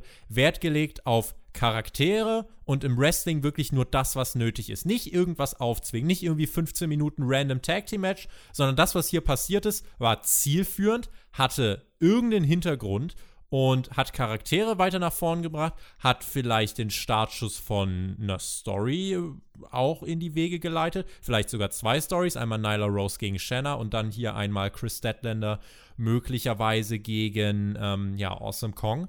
Und das finde ich einfach positiv und deswegen war das für mich insofern auch kein negativer Showpunkt, wenngleich ich, wie gesagt, aus dieser neutralen Perspektive vollkommen nachvollziehen kann, warum man dieses Segment ähm, kritisiert, weil es eben antiklimatisch wirkte, weil ähm, Brandy am Mikrofon eben jetzt doch nicht so ganz dolle ist. Und von daher, ja, das meine Gedanken zu diesem Segment. Ach, du bist doch ein Fanboy, Tobi. Führ uns weiter durchs Programm. Fanboy, äh, kein Fanboy von Pentagon Jr., das ist der Fallen Angel Christopher Daniels. der machte sich auf den Weg zum Ring. Noch bevor Pentagon äh, an den Ring kam, machte sich Christopher Daniels auf den Weg, nämlich durch die Luft, zeigte einen Dive gegen Pentagon. Auf der Bühne wollte Daniels einen Piledriver zeigen, so Sweet Revenge, wir erinnern uns. Ähm, Pentagon hat Christopher Daniels ja aus dem Tag Team Turnier gepiledrivert. In den letzten Wochen sind sie ja auch mehrfach aneinander geraten. Bei Full Gear sind sie aneinander geraten. Es war das erste Singles-Match von Christopher Daniels bei Dynamite. Frage an dich: Wie viele Jahre liegen zwischen den beiden? Altersmäßig. Ähm, Christopher Daniels, der war ja schon aktiv kurz bevor ich angefangen habe zum ersten Mal zu trainieren. Dann war der damals 25 und ist jetzt 45. 20 äh, Jahre oder so? Mehr als 20 Jahre, kann das sein? Pentagon ist 34, Christopher Daniels ist 50. Sind 16 Jahre. Das ist trotzdem sehr, sehr viel. Das ist krass tatsächlich. Man denkt es eigentlich gar nicht. Ähm, was ich auch nicht gedacht habe, ist, dass Christopher Daniels so viel Ringrost angesetzt hat. Ähm, naja, also. Ja, doch, doch, doch. Also die, das Match an sich lief ausgeglichen, aber es war schon sehr. Ähm, ich finde in einigen Aktionen, ich weiß nicht an wem es lag, aber irgendwie das Tempo hat gefehlt. Also ein, entweder Pentagon musste sich zurücknehmen wegen Christopher Daniels oder er hatte einen schlechten Tag erwischt. Und in dem Match selber gab es viele Aktionen, die irgendwie nicht on point ausgeführt waren, die nachlässig ausgeführt waren. Und insofern, das war so ein bisschen mein Problem mit diesem Match. Es gab auch einen Spot, über den werden wir gleich reden, äh, der Arabian Moonsault, der ich habe auch überlegt, ich habe auch mit Mac drüber geschrieben. Also entweder war der so gewollt, dass Christopher Daniels von den Seilen rutscht und äh, das dann aufgegriffen wird. Oder er wollte ihn zeigen und ist dann quasi, ja, geslippt und äh, dann, ohne dass es geplant war, äh, zu Boden gefallen. Das sah auf jeden Fall ganz merkwürdig aus. Ich musste es mir auch mehrmals angucken, bis ich gepeilt habe, wie er da überhaupt gefallen ist. Ähm, basteln wir es jetzt gleich ein. Also du bist der Meinung, das war so geplant. Bin mir nicht ganz sicher, aber da in die Richtung tendiere ich eher. Ich habe mir das jetzt nicht wieder und wieder angeschaut. Ich habe das nur einmal gesehen im Matchverlauf und das war so instinktiv mein erster Gedanke: so, oh, ah, ich glaube, das war geworkt, weil es einfach so weird aussah, die Landung. Ähm, was man damit, glaube ich, overbringen will, falls es ein geplanter Fuck-up war, ist einfach einmal natürlich Ringrost bei Christopher Daniels, aber zum anderen auch auf eine subtile Art und Weise die Rampe einbauen als neues Element, was wir hier bei dieser Show hatten, die wir ja schon kennen von Codys schlimmen Unfall und quasi, also das war so mein erster Gedanke, dass Christopher Daniels quasi im K-Fape im Kopf durchgegangen sein könnte. Oh, Moment, also während er springt, oh, Moment, die Rampe, da hat sich Cody ja schwer verletzt äh, und dass er deswegen unkonzentriert ist und die Aktion versemmelt. I don't know, vielleicht. Oder du hast die Seile eingeölt. Wer sollte denn die Seile eingeölt haben? Ja, du. Ich? Ja. Wieso ich? Ja, warum nicht? Wenn du, ich, ich bin, ich bin doch kein böser Wicht und auch keine, keine helfende Elfe, die kommt und die Seile einreibt. Du hast doch Lego-Steine unter den Ring gepackt und die Seile eingeölt, ich weiß es. Ja, und dann war ich Backstage mit Nakazawa und wir haben uns in der Dusche schön mit Öl eingespritzt oder was. Junge! Und dann hast du Jimmy Havoc getackert. Nein, aber in jedem Fall. Also, ich fand dieses Match sehr oft sehr nachlässig geworkt. Es war immer noch ein solides Match, aber ich habe tatsächlich mehr erwartet und es war vor allem für ein Pentagon-Match sehr langsam irgendwie. Und ähm, äh, Finish des Matches, Ray Phoenix rannte zum Ring und hat diesen Mikrofonhalter in den Ring geschmissen. Der Referee hat das Objekt dann ähm, ordnungsgemäß äh, entsorgt. Und in der Zeit gab es dann einen ordentlichen Low Blow von Pentagon gegen Christopher Daniels und den Package Pile Driver nach neun Minuten, also es ging auch nicht so lang, achteinhalb eigentlich, äh, dann zum Sieg im, wie ich finde, durchschnittlichsten Match der Show. Also der Rest war, war wirklich gut, das Match hier war eher so, ja, solide halt. Das ist sehr, sehr interessant, weil ich habe es anders empfunden. Ich fand das Match tatsächlich weil es langsamer war, ganz angenehm zu gucken im Kontrast zu dem Rest bei der Show. Also ich hatte dann auch gar nicht die Erwartungshaltung, dass jemand wie Christopher Daniels, der halt dann doch schon jenseits der 50 ist, dass der da denselben Stil gehen muss wie alle anderen bei AEW. Ich habe es genossen, muss ich sagen, für das, was es war, für ein langsameres Match, was sich natürlich nach dem alten Mann richtet. Das sagst du doch jetzt nur, um was gegen mich zu sagen. Nee, das ist meine Meinung. ich ich mag es gerne mal langsam. Also, ähm, wir, wir hatten, keine Ahnung, vor allem mit dem zweiten Match. Also, ich finde, das, das sind vielleicht zwei, zwei Kämpfe, die man miteinander vergleichen kann, weil wir da ja die beiden Singles-Matches der Lucha Bros hatten. Ne? Das zweite Match Trent gegen Ray Phoenix. Phoenix. Ja. Ähm, da, also im direkten Vergleich fand ich das Match von Daniels gegen Pentagon viel, viel interessanter und viel, viel angenehmer zu gucken. Klar war das andere besser, in Anführungsstrichen objektiv betrachtet. Also das ist wahrscheinlich die Meinung, die die meisten haben werden. Oh ja, Trent gegen Phoenix war das bessere Match.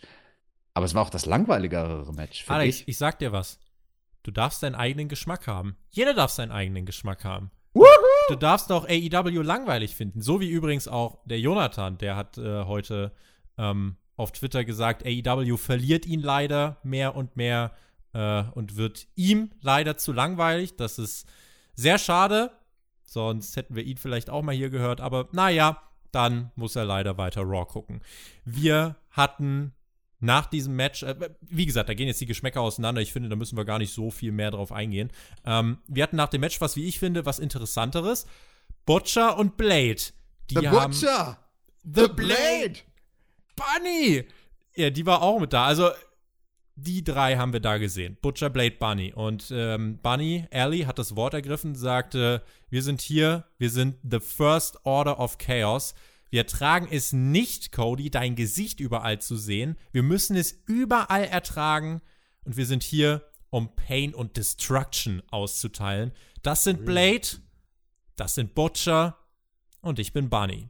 Und wir sind hier, um die Schlange zu köpfen. Also, dass sie das Gesicht von Cody nicht ertragen, naja, gut, verstehe ich. Das ist jetzt auch ziemlich entstellt mit dieser Narbe. Aber gut, sie wollen die Schlange köpfen. Natürlich Cody als der Executive Vice President. Wenn man sich mit dem anlegt, da verschafft man sich gute Hebelwirkung. Fand ich gut gemacht, fand ich ein schönes Segment. Mein Gedanke war im Prinzip nur, warum habt ihr das nicht direkt letzte Woche gebracht, nachdem die debütiert sind?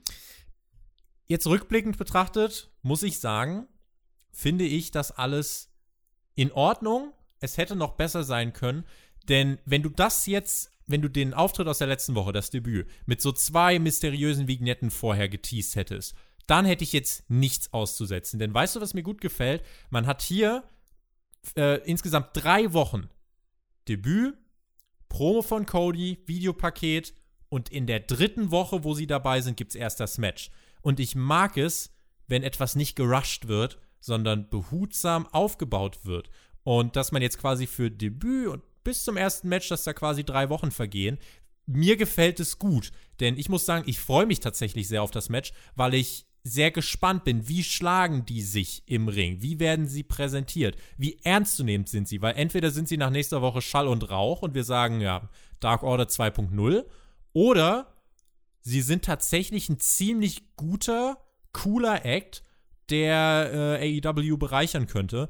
Und deswegen muss ich sagen, äh, freue ich mich einfach drauf und mir gefällt, wie gesagt, dieses langsame Storytelling, was man in dem Fall äh, betreibt. Und in dieser Ausgabe hat man das super abgedeckt. Cody hat sie in ihrer Promo erwähnt und on top, um wirklich zu zeigen, Leute, wir sagen euch, wer das ist, wurden sie nochmal gezeigt dem Publikum. Auch wie das filmisch umgesetzt war, mit dieser, mit dieser Dunkelheit und dann wurden sie so angestrahlt von vorne. Ich finde, die haben eine Ausstrahlung. Ich finde, die haben Charisma und ich bin gespannt, wie sich das nächste Woche im Ring ähm, übertragen wird. Ja, Charisma haben die definitiv und ich glaube nicht, dass die nach nächster Woche nur Schall und Rauch sein werden. Ich glaube, da haben wir sehr, sehr interessante neue Charaktere. Joey Janella, der stand im Main Event gegen John Moxley und als Moxley reinkam, die Stimmung war mega gut. Das war auch äh, letzte Woche schon so. Und auch von den Camera-Shots fand ich das richtig gut gemacht. Mhm. Schauen wir in das Match hinein. Das können wir auch relativ kurz machen, glaube ich. Janella hat Faxen gemacht, äh, choppte sich mit Moxley, steckte einen Headbutt ein. Es gab einen Diving X-Handle nach draußen. Mox riss, äh, riss, riss Janella mit der Clothesline auf der Rappe von den Beinen. Im Ring lief es dann so, dass Moxley einiges an Offensive auspackte, Janella aber wie so eine lästige Mücke einfach nicht weggehen wollte. Moxley lehnte dann außerhalb des Rings auf so einem Timekeepers-Tisch, wo auch die Ringglocke rumliegt. Die Kamera zoomte so auf sein Gesicht und dann Joey Janella stürzte sich vom Top Rope mit einer Art Elbow nach draußen durch diesen Tisch auf Moxley drauf und im Ring gab es dann nochmal den Elbow vom Top Rope, den Nearfall für Janella, den keiner so wirklich gekauft hat, aber wo ich auch mal so kurz gedacht habe, ah ja, okay. Let's go Moxley Chance und dann, ja, das Comeback von Moxley, Paradigm Shift auf dem Turnbuckle, Paradigm Shift im Ring. Eins, zwei, drei, ding, ding. Und dann war es vorbei. Diesen doppelten Paradigm Shift fand ich nicht gut. Ich hätte das tausendmal besser gefunden, wenn sie direkt den Paradigm Shift auf den Turnbuckle als Finish genommen hätten. Einmal, weil es cooler aussah. Die Aktion war geiler als die, die danach gefolgt ist. Und zweitens einfach, um den Finisher zu schützen, weil da muss, finde ich, Moxley jetzt wirklich, wirklich aufpassen mit all diesen Varianten, die er von dieser Aktion zeigt. Das ist ja cool, dass es diese Varianten gibt, aber dadurch kommst du halt, das kannst du gar nicht vermeiden, dass du dann in diese Situation kommst, wo der normale Finisher dann überhaupt nicht mehr gut genug und spannend genug ist. Und also auch hier, das, was er dann an dem normalen Finisher nachgelegt hat, das war ja dann sogar die Elevated-Variante, wo er den Gegner nach oben wirft. Es gibt ja auch den Diamond, äh, Entschuldigung, den Paradigm Shift. Diamond Cutter? Was? Diamond Ring, Diamond Dozen, Paradigm Ring, I don't know what's going on. Nein, es gibt ja auch diesen Paradigm Shift, den er einfach ganz normal zeigt, Bam, Flat als DDT. Und hier erst eine Variante auf den Turnbuckle, dann die Variante, wo Weil er den Gegner nach muss. oben haut. Ja, aber ganz ehrlich, der auf den Turnbuckle, das kam so sehr aus dem Nichts und hat auch eine riesige Publikumsreaktion gegeben. Da würde ich es jemandem wie Moxley, anders als den meisten bei AEW, also nicht nur zutrauen, sondern von jemandem wie ihm als Worker würde ich erwarten, dass er da in so einer Situation, wenn er so eine unerwartet gute Publikumsreaktion hört nach der Aktion auf den Turnbuckle, dass er da einen Audible callt und sagt, oh, weißt du was, finish. Na Die. Reaktion, die Reaktion, die war besser, als ich mit meinem Finishing Move kriegen werde. Wir brechen es einfach ein bisschen vorzeitig ab.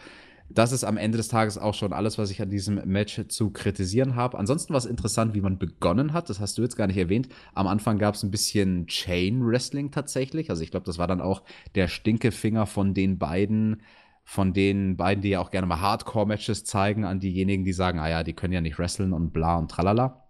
Janella Ich- war generell, finde ich, in Ordnung in diesem Match. Ja, also nicht nur vom Wrestlerischen, auch vom ganzen Look her. Er hatte endlich neue Hosen. Ich finde, das war ein großes Problem bei ihm. Diese, äh, einmal das Material von den alten Hosen, die er hatte, und dann auch in Kombination mit dem Schnitt. Die sind ihm quasi am Hinterteil dann immer zu weit runtergerutscht. Und das sah dann immer ziemlich unvorteilhaft aus. Und da hat er jetzt einen anderen Look, ein anderes Material, einen anderen Schnitt von den Klamotten. Also, das ist ein Outfit-Change, der ihm definitiv gut tut. Auch mit seinen Haaren. Das hatten wir auch schon kritisiert in der Vergangenheit. Es gab da Matches, wo er sich wirklich alle, ungelogen, alle fünf Sekunden die Haare aus dem Gesicht gewischt hat. Das hat er jetzt überbrückt, indem er ähm, die letzten Woche immer verschiedene Arten von Zöpfe hatte.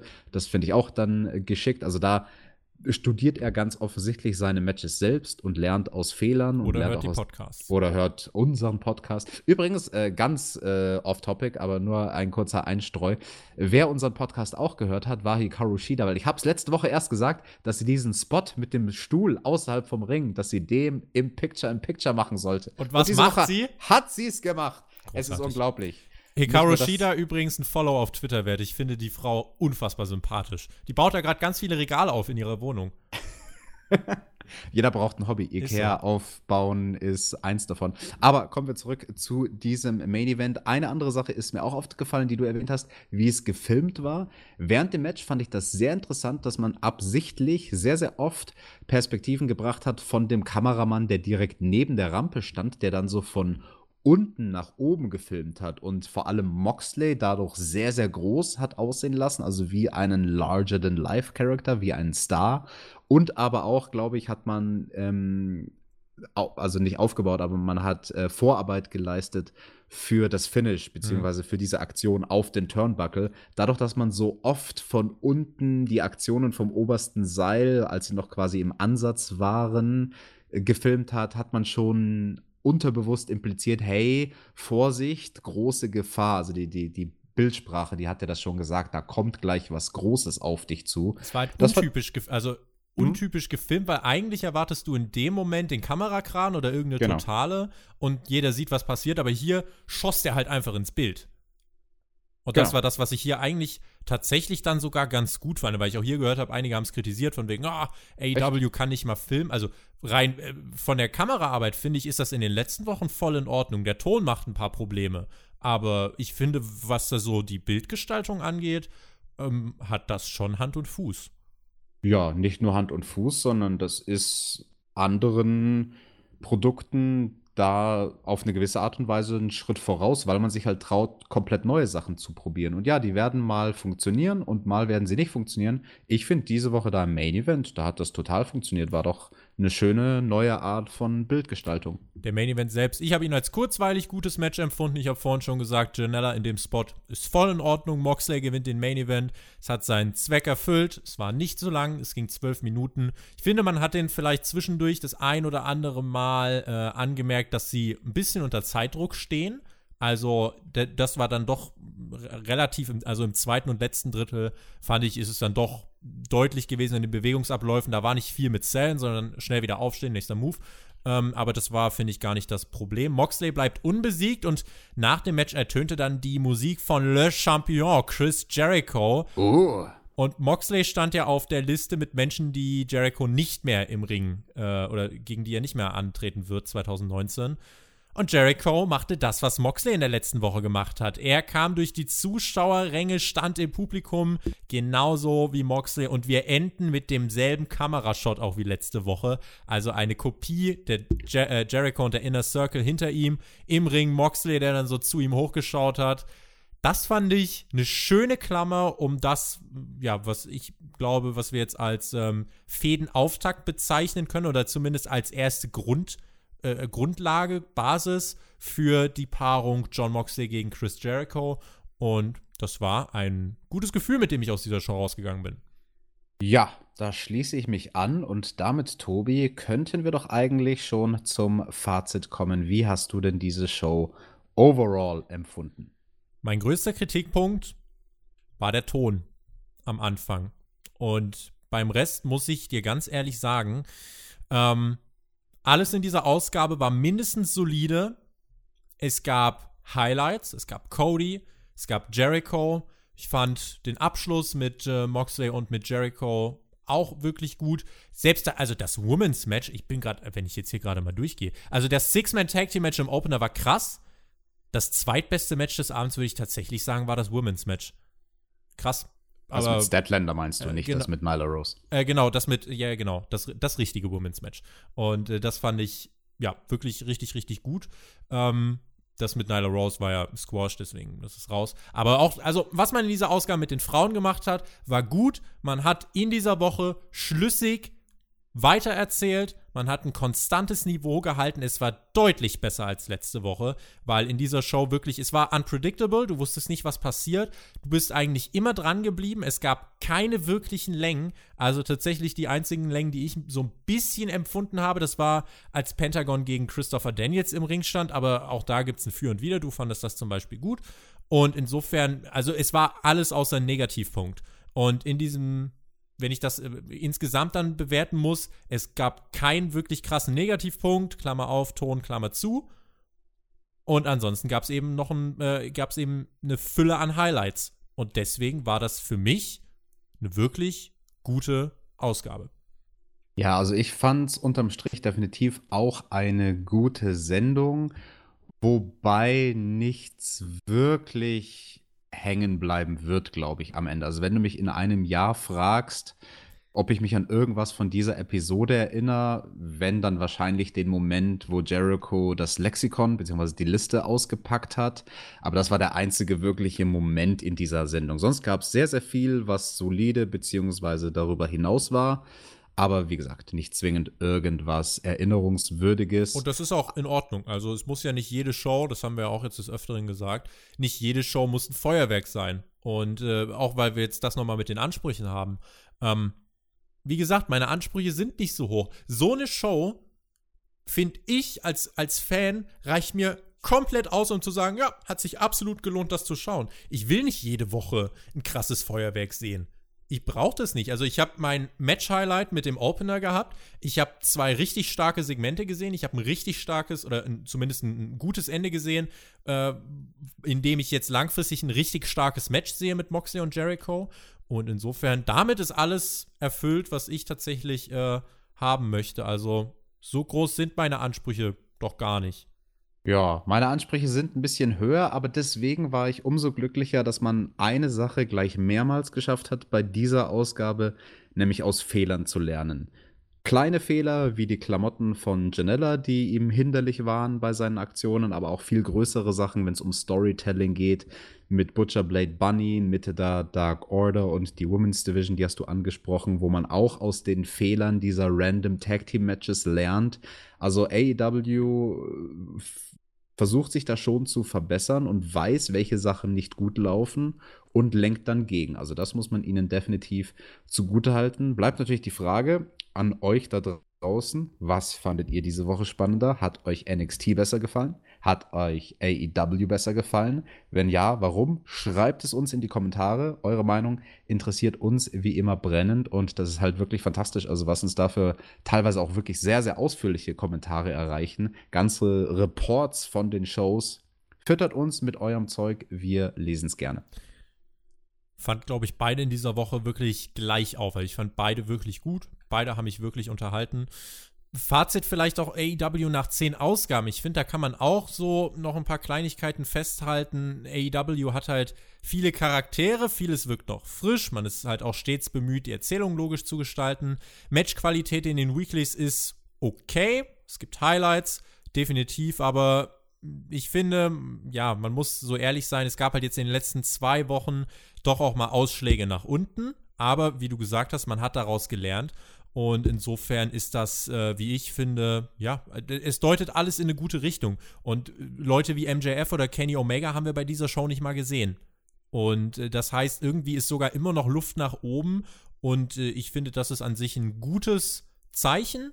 Und aber in jedem Fall, was halt wichtig war diese Woche, ist, dass AEW eine gute Show abliefert. Und es war auch auffällig, dass die erste Hälfte der Show wirklich so strukturiert war, du konntest eigentlich nicht so wirklich abschalten. Also da war mit, ähm, da war erstmal mit dem Opener richtig viel los, das Six-Man-Tag und dann kam auch die Cody-Promo relativ schnell. Das war, das war gut und ich bin wirklich gespannt auf die Ratings. Also das äh, ist, ja, wir, einige werden wieder sagen, äh, interessiert mich nicht, aber tatsächlich diese Woche ist äh, absolut entscheidend. Ja, bleibt abzuwarten, ob dieser Abwärtstrend bei AEW vorhanden bleibt. Ich glaube nicht. Ich weiß es also nicht. Ich muss gerade, wenn ich jetzt überlege, also es gab ja die, ähm, es sind noch die DVR-Zahlen reingekommen, also die Ratings mit drei Tagen Verzögerung. Oh, jetzt fängst du wieder mit Zahlen an, Tobi. Und drei, drei Tage später wurde AEW noch circa 300.000 Mal wiederholt, NXT knapp 100.000 Mal, sodass beide letzten Endes bei 970.000 Wiedergaben waren mit den Ratings zusammengerechnet. Also eigentlich gleich auf. Ich würde wahrscheinlich tippen, also es ist in dieser Woche auf jeden Fall enger. Wenn AEW über 800.000 Zuschauer hat, müssen wir auch gar nicht irgendwie ein Fass aufmachen mit, ist der AEW Hype Train am Ende? Ähm, ich würde wahrscheinlich tippen, dass NXT wenige tausend noch mal vorn ist. Sie werden sich wohl irgendwo um die 800.000 bewegen und dann wäre das auch alles voll in Ordnung. Und dann sind wir halt in den nächsten Wochen gespannt, ähm, wie sich die Shows entwickeln. Ich glaube, wir haben jetzt noch mal zwei gute Ausgaben vor uns. NXT hat ja jetzt auch diese Ausgabe am 18. Dezember vollgeladen. Da gibt es ja sogar zwei Titelmatches und ähm, ja, da erwartet uns jetzt noch eine Menge. Aber in diesem Sinne würde ich sagen, Alex, ähm, soll es das gewesen sein. Vielen lieben Dank an alle, die uns auf Spotify hören. Wenn ihr diesen Podcast hört und ähm, jetzt auch hier an dieser Stelle angekommen seid, es gibt ja jetzt diese Rewind-Funktion. Ähm, also, beziehungsweise einfach so diese Rückblicksfunktion. Ähm, und wir wurden da jetzt beide schon auf Instagram ziemlich viel getaggt und ähm, Alexander unterstrich Bedranowski und ich blende es dann entsprechend auch in, in der Review ein, ähm, T unterstrich Enke. Ihr könnt uns gern weiter markieren, wenn wir irgendwie in euren Top-Listens sind. Das freut uns sehr. Ähm, zeigt uns das doch gern, wenn der Spotify Podcast bei euch da oben dabei ist. Seit Oktober läuft das Projekt und so viele, bei so vielen gehören wir schon zu den Top-Podcasts. Das ehrt uns sehr. Dafür möchten wir uns wirklich bedanken. Super Sache von euch. Und auch ihr auf Spotify. Äh, wir fühlen euch. Ihr könnt ansonsten auch auf YouTube schreiben oder podcast at spotfight.de, unsere Mailadresse. Da flattert auch ab und zu was rein. Da kann man uns auch schreiben mit Grüßen oder was auch immer. Und ähm, ja, das geht nicht an uns vorbei. Das war Dynamite. Ausgabe 10. Alex, deine Schlussworte. Ich habe nichts mehr zu sagen. Werde mich gleich mit den Ratings auseinandersetzen und äh, wünsche allen noch eine schöne Restwoche. Wrestling an Mittwochabenden ist was ganz Fantastisches. In diesem Sinne, macht's gut. Auf Wiedersehen. Tschüss. Dann mache ich doch jetzt einfach mal ganz dreist Werbung für mich selbst. Ich habe nämlich dieses Wochenende ein Interview geführt mit einem Podcaster aus den USA. Den kennt vielleicht der ein oder andere von euch da draußen. The Struggles macht sehr, sehr coole Interviews mit Leuten aus dem Independent-Bereich. Das war ein Interview auf Englisch. Wenn ihr das hören wollt, findet ihr den Link dazu auf meinem Twitter. Das ist die Spotlight Series von The Struggles und da wird unter anderem auch über AEW geredet. Also da diskutieren wir zum Beispiel die Einflüsse von Deathmatch Wrestling im Mainstream. Ein sehr, sehr interessantes Thema, was ja von euch auch sehr, sehr viele interessiert. Da würde es mich freuen, wenn ihr reinhört. Ansonsten hören wir uns nächste Woche wieder, wenn wir die elfte Ausgabe von AEW Dynamite reviewen.